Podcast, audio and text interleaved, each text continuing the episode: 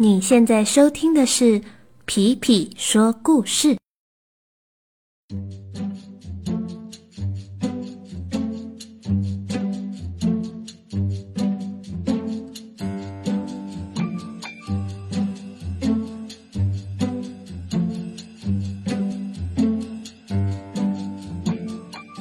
Hello，小朋友们，大家最近都好吗？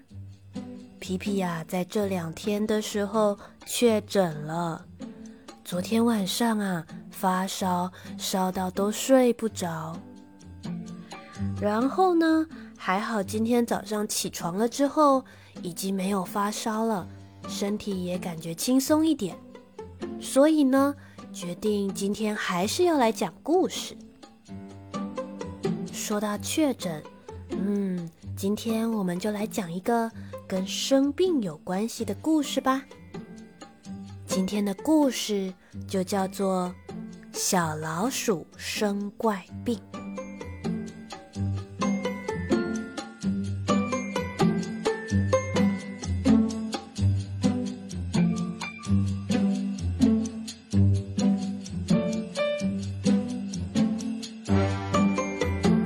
从前，从前有一只小老鼠。它是老鼠家族中最小的一只老鼠，也是老鼠奶奶、老鼠爷爷、老鼠爸爸、老鼠妈妈、老鼠姐姐、老鼠哥哥、老鼠表哥、老鼠表姐。嗯，哎，反正呢，它就是全部老鼠家族中最受欢迎的一只小老鼠。不管是谁出门找食物的时候，都会帮它再带一块食物。或者是去花园的时候，也会摘一朵小花回来送给他。小老鼠天天活在大家的宠爱之中，天天都好开心。大家都会给他很多他喜欢吃的零食，有巧克力棒、冰淇淋、cheese 饼干，还有很多很多糖果。他天天都吃零食。很快的，就长成了一只圆滚滚的可爱小老鼠了。可是有一天，小老鼠生病了。它生了一场奇怪的病。一开始是感觉舌头痛痛的，接着是尾巴痒痒的，再来是身体会一直掉毛。最后是一点胃口都没有，什么东西都吃不下，连零食也吃不下。一听说小老鼠生病了，所有人都很担心，赶紧前来探望。老鼠医生说：“哦，这个病我知道，呃，虽然我忘记这叫什么病了啊。”但是，唯一治疗的方法就是吃新鲜的食物，不要吃零食。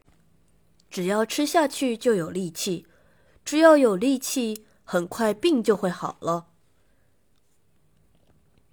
老鼠家人们纷纷把自己能够收集到的最美味、最新鲜的食物端到小老鼠床边，可是小老鼠说什么都不吃。还对着他们发脾气！我不要，不要，不要，不吃，不想吃，我不要吃。眼看着小老鼠什么都不吃，渐渐的从圆滚滚变成了瘦巴巴，老鼠一家十分担心。为此，他们开了一个作战会议。决定无论如何都要让小老鼠吃下新鲜的食物，它才能够快快好起来。这一天，老鼠奶奶端出了一颗神秘的蛋。小老鼠并不想要吃，可是奶奶对它说：“小老鼠，这颗蛋里面住着一位小精灵。”他需要你的帮忙，帮什么忙？因为小精灵越长越大，快要住不下这颗蛋了。刚好天气也开始变冷，它需要一个温暖的家。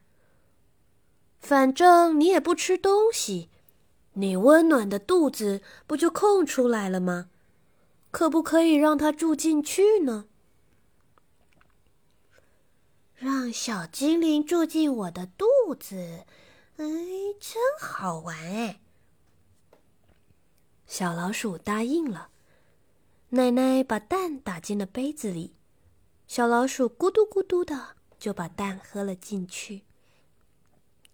现在有只小精灵住进它温暖的肚子里了。到了晚上的时候，换老鼠爷爷来了。老鼠爷爷带来了一根金黄色的玉米。小老鼠并不想要吃，但是爷爷对他说：“嗨，这不是给你吃的。”这是小精灵要的，他要用这些玉米做成爆米花，等他想吃点心的时候可以吃。哎，小老鼠，你可千万不要把这些吃掉，你只要嚼一嚼，吞下去就可以了啊！小老鼠第一次知道，原来小精灵喜欢吃爆米花。它马上就把金黄色的大玉米搅一搅，吞了下去。说也奇怪，自从小精灵住进肚子里之后，小老鼠就变得比刚生病的时候更有力气了。第二天，老鼠爸爸与老鼠妈妈来了，他们带来了新鲜的水果和蔬菜。小老鼠不愿意吃。爸爸妈妈说：“不不不不不，这不是给你吃的。嗯，红红的番茄要做番茄酱，酸酸的草莓要做草莓派，硬硬的红萝卜是小精灵的最爱，清脆的白菜是小精灵要煮火锅用的。小老鼠，你千万不要吃掉，只要嚼一嚼，吞下去就可以喽。”哦，这个小精灵还真爱吃呢。为了不让小精灵在它的肚子里饿肚子，小老鼠答应了。它把草莓、番茄、红萝卜和大白菜搅一搅，全都吞了下去。过没多久，它的肚子咕咚咕咚的开始动了起来。小老鼠觉得，嗯，这一定是小精灵在做番茄酱了。说也奇怪，自从小精灵住进了肚子后，小老鼠就变得比以前更有力气了。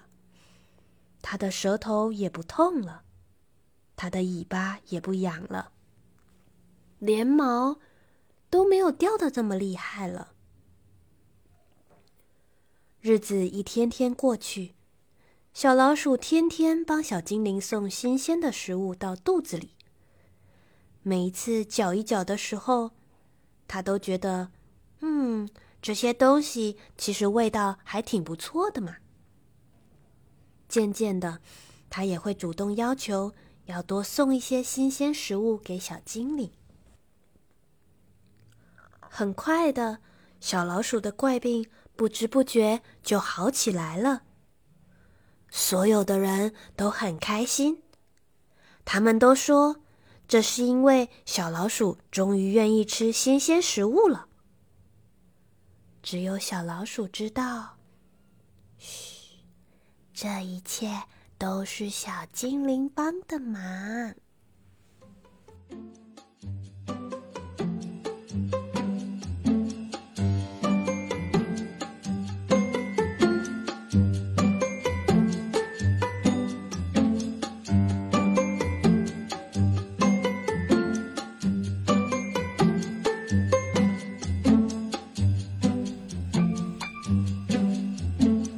天的故事就到这里喽，小朋友，今天的故事虽然短短的，但是会不会让你们想要知道自己的肚子里是不是也住着喜欢吃新鲜食物的小精灵呢？